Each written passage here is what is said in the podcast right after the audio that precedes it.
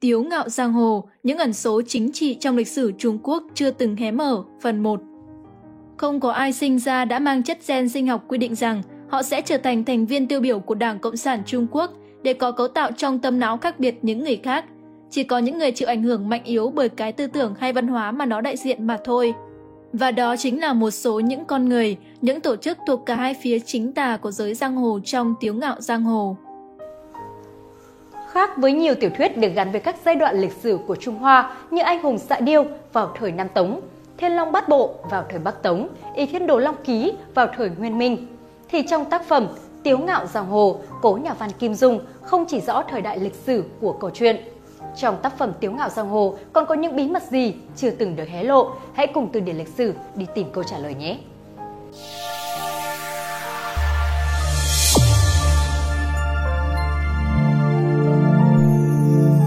Giới thiệu về văn hào Kim Dung và tác phẩm Tiếu ngạo giang hồ Kim Dung tên thật là Cha Lương Dung, là một trong những nhà văn có tầm ảnh hưởng nhất đến văn học Trung Quốc hiện đại. Ông còn là người đồng sáng lập của nhật báo Hồng Công Minh Báo, ra đời năm 1959 và là tổng biên tập đầu tiên của tờ báo này. Từ năm 1955 đến năm 1972, ông đã viết tổng cộng 14 cuốn tiểu thuyết và một truyện ngắn. Sự nổi tiếng của những bộ truyện đó khiến ông được xem là người viết tiểu thuyết võ hiệp thành công nhất lịch sử. 300 triệu bản in, chưa tính một lượng rất lớn những bản lậu đã đến tay độc giả của Trung Hoa đại lục, Hồng Kông, Đài Loan, châu Á và đã được dịch ra các thứ tiếng như tiếng Việt, tiếng Hàn, Nhật, Thái, Anh, Pháp, Indonesia. Tác phẩm của ông đã được chuyển thể thành phim truyền hình và trò chơi điện tử. Người ta nói rằng trong tác phẩm của Kim Dung có tất cả, chúng được coi là cuốn từ điển nhỏ về phong tục, tập quán, văn hóa Trung Hoa, bao gồm cả trung y, châm cứu, võ thuật, âm nhạc, thư pháp, cờ vây, trà đạo, ẩm thực, lịch sử, vân vân. Các triết lý của đạo khổng, đạo Phật và đạo lão. Các nhân vật lịch sử đã hòa trộn vào các nhân vật trong truyện và mang một đời sống vô cùng sinh động. Phong cách văn chương của Kim Dung cũng rất hấp dẫn, vừa bác học vừa bình dân, lại không thiếu tính giải trí. Nhà phê bình văn học là Trần Mặc từng nhận xét tiểu thuyết Kim Dung có tính nhã tục, cộng hưởng, nghĩa là ai cũng có thể đón nhận và say mê nó bất kể trình độ. Kẻ hời hợt thì xem náo nhiệt, người sâu sắc thì tìm thấy đạo lý. Tuy vậy, nếu xét về ý nghĩa xã hội, người viết bài này cho rằng Thiên Long Bát Bộ và Tiếu Ngạo Giang Hồ là hai bộ tiểu thuyết nổi bật hơn cả. Tiếu Ngạo Giang Hồ còn mang hơi thở của thời sự chính trị đương thời, đến nỗi người ta cho rằng Kim Dung viết bộ này mang nhiều ẩn ý về Đảng Cộng sản Trung Quốc, về tư tưởng cộng sản, về cách mạng văn hóa. Trong tựa đề Tiếu Ngạo Giang Hồ, Tiếu là cười, ngạo là ngạo nghễ. Cụm từ Tiếu Ngạo Giang Hồ có nghĩa là ung dung tự tại, bất khuất nói cười hành tẩu khắp bốn phương. Đó là cái nghĩa thứ nhất của Tiếu Ngạo Giang Hồ. Ý nghĩa này cho ta liên tưởng đến anh chàng lãng tử lệnh Hồ Dung, một hiếm khách sống ung dung ngạo nghễ giữa vòng trời đất, xem thường mọi khuôn phép gò bó hay tấc lòng chật hẹp của thói đời. Nhưng Tiếu Ngạo Giang Hồ còn có thể hiểu theo một nghĩa nữa, đó là cái cười nhạo mang đầy vẻ xem thường. Giang hồ theo nghĩa gốc là sông hồ hay bốn phương, người trong giang hồ giới giang hồ có nghĩa là con người xã hội ở bốn phương, những người không thuộc chính quyền, chứ không phải mang nghĩa hẹp hay tiêu cực như cách dùng hiện nay. Giới giang hồ võ lâm trong chuyện Kim Dung nói chung đều có bối cảnh rõ ràng, chỉ riêng tiếu ngạo giang hồ là không được xác định mốc thời gian nên có thể ám chỉ về bất cứ thời kỳ lịch sử nào. Chuyện lại có rất nhiều chi tiết khiến độc giả liên tưởng tới Đảng Cộng sản Trung Quốc và xã hội Trung Quốc, nhất là vào thời cách mạng văn hóa. Mặc dù không có một nhân vật hay một tổ chức nào mang hoàn toàn đặc điểm của người thật, việc thật, theo phong cách đo ni đóng giày. Sở dĩ như vậy vì Đảng Cộng sản Trung Quốc đại diện cho một thứ tư tưởng, một thứ văn hóa, không có ai sinh ra đã mang chất gen sinh học quy định rằng họ sẽ trở thành thành viên tiêu biểu của Đảng Cộng sản Trung Quốc để có cấu tạo trong tâm não khác biệt những người khác. Chỉ có những người chịu ảnh hưởng mạnh yếu bởi cái tư tưởng hay văn hóa mà nó đại diện mà thôi. Và đó chính là một số những con người, những tổ chức thuộc cả hai phía chính tà của giới giang hồ trong tiếng ngạo giang hồ. Kim Dung sâu sắc và tinh tế, khác với các tiểu thuyết gia kiếm hiệp khác là ở chỗ ấy. Và bây giờ, chúng ta bắt đầu đi vào tìm hiểu về giới giang hồ trong Tiếu ngạo giang hồ, được xem như giới chính trị của Đảng Cộng sản Trung Quốc, họ có gì đáng để tiếu ngạo. Tóm tắt cốt truyện của Tiếu Ngạo Giang Hồ Nội dung bộ truyện xoay quanh những đề tài về tình bạn, tình yêu, sự dối trá, phản bội, những âm mưu và cả ham muốn quyền lực. Trung tâm của toàn bộ cốt truyện là nhân vật chính lệnh Hồ Dung, đại đệ tử của trưởng môn phái Hoa Sơn Bạc Nhất Quần. Xuyên suốt câu chuyện, người đọc được dẫn dắt theo hành trình trở thành một hiếm khách lẫy lừng của chàng lãng tử này, đồng thời trải nghiệm những chứng kiến của lệnh Hồ sung đối với nhiều âm mưu tranh quyền đoạt vị trên giang hồ. Các diễn biến được phát triển dựa trên một bí kíp kiếm pháp truyền thuyết và sự liên hệ giữa các nhân vật với bí kíp đó. Theo lời đồn đại trên giang hồ, trong gia đình nhà họ Lâm có một pho kiếm phổ chép tay, tên gọi là tịch tà kiếm phổ. Người luyện được kiếm pháp này có thể sở hữu tốc độ như sấm chớp, võ công làm mưa làm gió trốn võ lâm. Nhiều người thực sự thèm khát có được nó, trong đó có những nhân vật tiếng tăm trên giang hồ như Tả Lãnh Thiền trưởng môn phái Tung Sơn, minh chủ của ngũ nhạc kiếm phái, nhà Bắc Quần trưởng môn phái Hoa Sơn, Dư Thương Hải trưởng môn phái Thanh Thành hay Mộc Cao Phong, Lào Đức Nặc, vân vân. Chính từ đây đã nảy sinh bao âm mưu, bất hòa, tranh chấp hòng giành giật phò bí kíp này, xưng bá võ lâm. Những danh tự đầy ẩn ý. Tịch tà kiếm phổ Tịch tà là trừ bỏ, diệt tà. Tịch tà kiếm phổ là bộ kiếm pháp để quét sạch tà ma ngoại đạo. Hầu như ai cũng mong muốn có nó để sở hữu sức mạnh vô địch, để trừ diệt tà ma, đem lại sự bình an cho xã hội. Người ta tranh giành, đấu đá, chém giết lẫn nhau để có bằng được bộ tịch tà kiếm phổ. Nhưng đó lại chính là lúc mà họ đi vào con đường tà. Cuối cùng tất cả những người học theo bộ kiếm pháp ấy đều ít nhiều trở thành kẻ gian tà như Tả Lãnh Thiền, Lao Đức Nặc và đặc biệt có ba nhân vật đã lậm sâu nhất vào trong bộ kiếm phổ này, tâm tính trở nên hoàn toàn biến đổi đến mức kỳ dị, ma quái, bán nam bán nữ, là Đông Phương Bất Bại, Nhạc Bất Quần và Lâm Bình Chi. Tịch tà kiếm phổ có thể coi như một tứ chủ thuyết. Chủ thuyết này luôn được khoác lên một tấm áo rực rỡ tươi đẹp, nhưng cuối cùng những điều nó đem lại chỉ là những rắc rối, đau khổ cho những người bị nó tiêm nhiễm và những người xung quanh họ. Từ cách mạng văn hóa, phá tứ cựu của tư tưởng Mao Trạch Đông, đến lý luận Đặng Tiểu Bình, đến thuyết bà đại diện của Giang Trạch Dân, đến xã hội hài hòa của Hồ Cẩm Đào, đến giấc mơ Trung Hoa của Tập Cận Bình. Chúng là gì nếu không phải là những bộ tịch tà kiếm phổ với ước vọng tươi đẹp bề ngoài nhưng đầy tính lừa gạt và bất chắc ở bên trong. Tịch tà kiếm phổ còn có tên khác là Quỳnh Hoa Bảo Điển, tức là bộ sách mang tên Hoa Hướng Dương, một loài hoa mang hình ảnh mặt trời, biểu tượng cho Mao Trạch Đông và cách mạng văn hóa. Mặt trời không chỉ xuất hiện trong Quỳnh Hoa Bảo Điển mà nó còn nằm trong tên gọi Chiêu Dương Thần Giáo. Chiêu Dương Thần Giáo Chiêu Dương Thần Giáo là tên gọi một giáo phái đứng đầu là giáo chủ Đông Phương Bất Bại, còn bị giới giang hồ phe đối lập gọi là Ma Giáo. Ban đầu Kim Dung đặt tên giáo phái này là Chiêu Dương Thần Giáo, có nghĩa là giáo phái đón mặt trời lên. Nhưng sau có lẽ vì muốn giảm bớt tính ám chỉ nên ông đổi thành Nhật Nguyệt Thần Giáo. Chi tiết này đã bị bạn thân ông, nhà văn Nghê Cuông chê là thiếu chính kiến và khiến tiếu ngạo giang hồ kém hẳn đi. Một giáo phái coi mình như một thứ mặt trời lên ở phương Đông lại được lãnh đạo bởi một lãnh tụ có tên là Đông Phương Bất Bại, chẳng phải Đảng Cộng sản Trung Quốc thì là gì? Đông Phương Bất Bại, tức là kẻ bất bại, kẻ vô địch ở phương Đông. Đây là tên của một nhân vật vô cùng độc đáo, là giáo chủ đương nhiệm của Chiêu Dương Thần Giáo, được coi là có võ công cao nhất trong tiếu ngạo giang hồ. Nhân vật này gồm thâu trong mình rất nhiều đặc điểm của các lãnh tụ thời kỳ đầu của Đảng Cộng sản Trung Quốc, trong đó bao gồm Mao Trạch Đông, Chu Ân Lai và Lâm Biêu. Như đã đề cập, hình ảnh Đông Phương Hồng mặt trời lên là hình ảnh độc quyền của Mao Trạch Đông, còn địa vị giáo chủ và sự tôn sùng, thần thanh hóa dành cho phương Đông bất bại ở Chiêu Dương Thần Giáo cũng tương tự như Mao Trạch Đông trong Đảng Cộng sản Trung Quốc. Tuy vậy, con đường đi lên đến tột đỉnh danh vọng trong giáo phái Chiêu Dương của Đông Phương bất bại lại tương tự như Lâm Biêu với màn đảo chính đầy kịch tính. Còn Lâm Biêu được phong là nguyên soái nước Cộng hòa Nhân dân Trung Hoa, là cánh tay phải luôn xuất hiện bên Mao Trạch Đông. Lâm Biêu thăng tiến rất nhanh, được phong làm phó chủ tịch đảng duy nhất, cũng là người được chọn kế vị Mao, có thể nói y ở địa vị dưới một người trên muôn triệu người.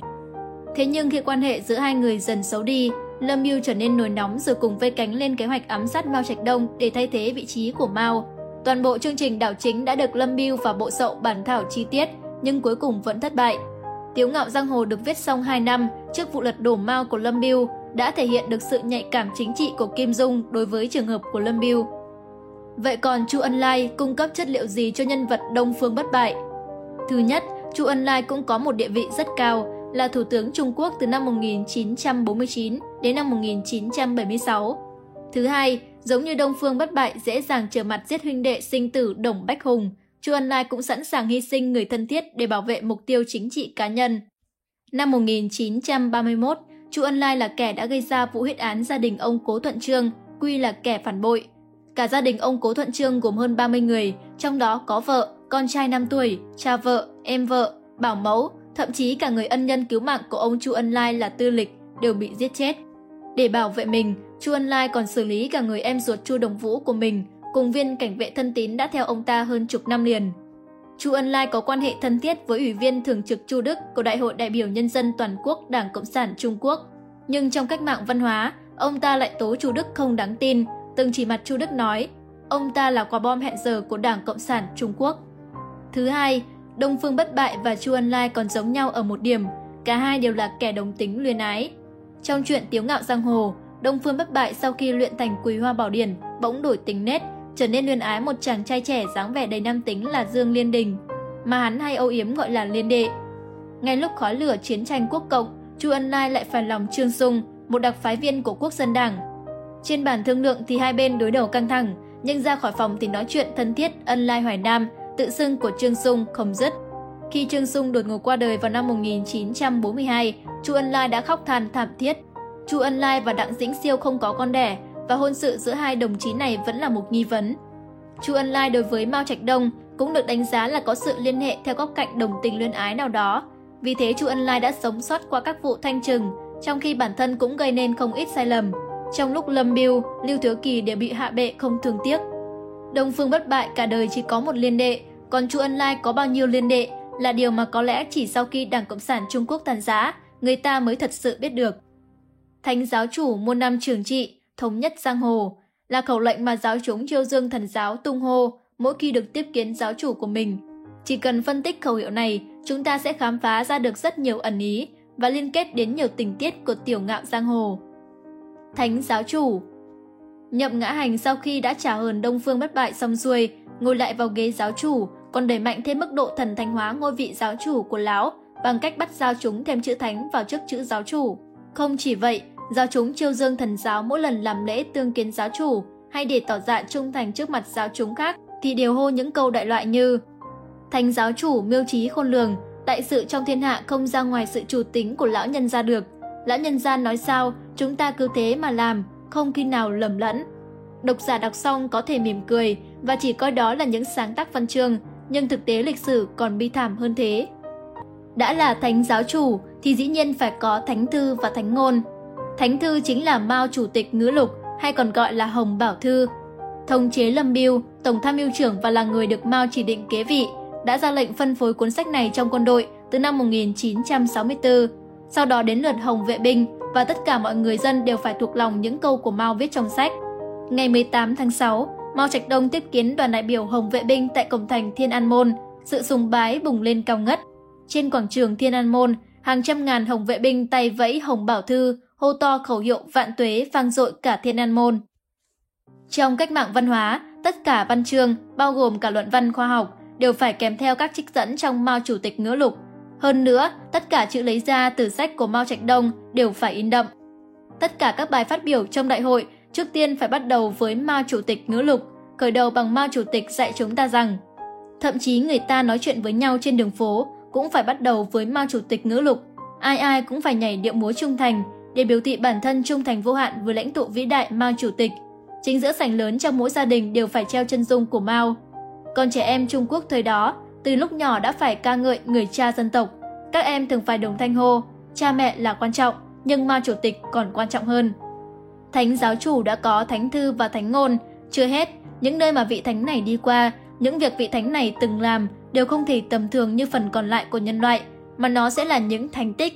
Chẳng hạn quả xoài Mao Chủ tịch tặng cho công nhân một nhà máy dệt ở Bắc Kinh vào mùa hè năm 1968 đã được đón tiếp bằng một buổi lễ cực kỳ long trọng. Những công nhân ở nhà máy này đọc những câu thơ trong Hồng Bảo Thư, bọc sắc quả xoài đặt lên bàn thờ. Nhưng chẳng may quả xoài quý giá ấy bị ung thối, thế là phải làm một quả xoài giả và cũng thờ cúng tương tự. Còn nếu không hòa mình vào các hoạt động tung hô ấy thì sao? Nhà sử học Frank D. Cotter cho biết, không ít thanh niên tham gia vào cuộc meeting đại quy mô ủng hộ Mao chỉ vì sợ hãi. Một nữ sinh viên Đức viết thư cho Mao nói rằng, các cuộc tập hợp này khiến cô nhớ đến Nürnberg và Đức Quốc xã. Kết quả là cô gái phải vào tù. Tất cả những tội khi quân đối với Mao Chủ tịch đều bị trừng phạt nặng nề. Một người từng sống qua thời cách mạng văn hóa kể lại, có tình cảm tôn sùng Mao Trạch Đông thật, nhưng cũng có sự sợ hãi nữa. Lỡ có sai sót gì với chân dung Mao thì có thể bị lên án bất kỳ lúc nào, không khí sợ hãi lan tỏa khắp nơi. Mao vẫn chưa phải là quá khứ của Trung Quốc, thân xác của vị thánh giáo chủ vẫn được ướp và ngự trị ngay tại trung tâm Bắc Kinh, nơi hàng triệu hồng vệ binh từng ngợi ca Mao Chủ tịch. Trong hội nghị toàn thể Ban chấp hành Trung ương lần thứ 6 vào tháng 6 năm 1981, Đảng Cộng sản Trung Quốc đánh giá như sau về thành tích và sai lầm của Mao, 70% tích cực và 30% tiêu cực. Vậy là công nhiều hơn tội. Tập Cận Bình hiện nay đã sử dụng phong cách Mao, những phương thức thời Mao như sùng bài cá nhân, đàn áp đi khai. Chẳng hạn như tập Đại Đại Ái Bảnh Mama, một ca khúc bợ đỡ Tập Cận Bình và phu nhân Bảnh Lệ Viên của ông ta, được chính quyền Đảng Cộng sản Trung Quốc ra sức tuyên truyền. Và vị thánh giáo chủ còn sống, Tập Cận Bình đã cúi đầu trước vị thánh giáo chủ đã chết, Mao Trạch Đông, đang nằm trong lăng mấy lần đi viếng để quyết tâm làm sống lại tinh thần ủng hộ Đảng và nhà nước, vốn phổ biến dưới thời Mao Trạch Đông và đã kêu gọi đất nước hoàn thành giấc mộng Trung Hoa, để giống như ước mơ của Chiêu Dương Thần Giáo cùng các vị thánh giáo chủ của nó, Đảng Cộng sản Trung Quốc sẽ được muôn năm trưởng trị. Nhất thống giang hồ Đây không phải chỉ là tham vọng riêng của Chiêu Dương Thần Giáo, mà còn là giấc mơ của một số nhân sĩ võ lâm phe chính đạo, trong đó có Tả Lãnh Thiền, minh chủ của ngũ nhạc kiếm phái và nhạc bất quần, trưởng môn phái Hòa Sơn. Tuy nhiên, âm mưu của Tả Lãnh Thiền đã bị các cao nhân võ lâm phát giác. Điều khác biệt là Tả Lãnh Thiền ra tay lộ liễu, đến lúc sắp thành công, hắn lại bị nhạc bất quần, kẻ ngoài mặt hiền hòa mà bên trong đầy ngụy kế, hớt tay trên. Bằng những lời lẽ hết sức thánh thiện, những mục đích cao cả có vẻ như vì hạnh phúc của chúng sinh mà nhạc bất quần có thể dễ dàng qua mặt nhiều đồng đạo võ lâm. Ai nấy từng hắn là người có lòng dạ Bồ Tát, muốn đem các bang phái hợp lại để tạo phúc cho giang hồ. Còn Đảng Cộng sản Trung Quốc sau khi giành được chính quyền vào năm 1949 đã tiến hành xâm chiếm Tây Tạng, vốn độc lập từ năm 1912 với mục đích cao đẹp là giải phóng hòa bình Tây Tạng, hợp nhất Tây Tạng vào lãnh thổ Trung Quốc năm 1951, chiếm đoạt Tân Cương, lúc đó có tên là Đệ nhị Cộng hòa Turkestan năm 1949, âm mưu thôn tính Triều Tiên và hậu thuẫn cho cuộc chiến Liên Triều. Cài người của mình vào đội ngũ lãnh đạo của Đảng Cộng sản Malaysia và một số đảng Cộng sản khác, âm mưu đỏ hóa Indonesia và sau này là quyết tâm thu hồi Đài Loan bằng chính sách một Trung Quốc, xé bỏ thỏa thuận Trung Anh về việc cho phép Hồng Kông hưởng quyền tự trị trong 50 năm, xâm chiếm Biển Đông và Biển Hoa Đông, can thiệp ở những vùng lãnh thổ châu Phi, Nam Phi, Bắc Cực và các khu vực khác trên thế giới. Tất cả những hành động này không có gì mới mẻ, mà chỉ là tiếp tục thực hiện giấc mơ lãnh thổ mà Mao Trạch Đông tuyên bố năm 1965. Chúng ta phải dành cho được Đông Nam Á, bao gồm cả miền Nam Việt Nam, Thái Lan, Miến Điện, Malaysia, Singapore. Một vùng như Đông Nam Á rất giàu, ở đây có nhiều khoáng sản, xứng đáng với sự tốn kém cần thiết để chiếm lấy. Những tà lãnh thiền, nhạc bất quần, đông phương bất tận, nhậm ngã hành, trong Đảng Cộng sản Trung Quốc tất nhiên chẳng phải làm thế để tạo phúc cho chúng sinh hay tiến tới một thế giới lý tưởng, nơi không còn mâu thuẫn và khác biệt, không còn máu chảy đầu rơi, chỉ còn những huynh đệ đồng bào thân ái. Không, cái mà họ mơ tưởng là giấc mộng quyền lực cá nhân, là tham vọng đè đầu cưỡi cổ nhân loại của riêng họ. Bao giờ thì Đảng Cộng sản Trung Quốc có thể thống nhất giang hồ, e rằng kết cục của họ cũng chẳng khác gì là tả lãnh thiên, nhạc bất quần, đông phương bất bại, nhậm ngã hành mà thôi. Quý vị và các bạn đang theo dõi trên kênh Tiền đề lịch sử. Nếu thấy số này hay, đừng quên bấm like, share để lan tỏa thông tin ý nghĩa này và nhấn subscribe kênh Tiền đề lịch sử để nhận thêm nhiều thông tin lịch sử bổ ích. Còn bây giờ, xin chào và hẹn gặp lại.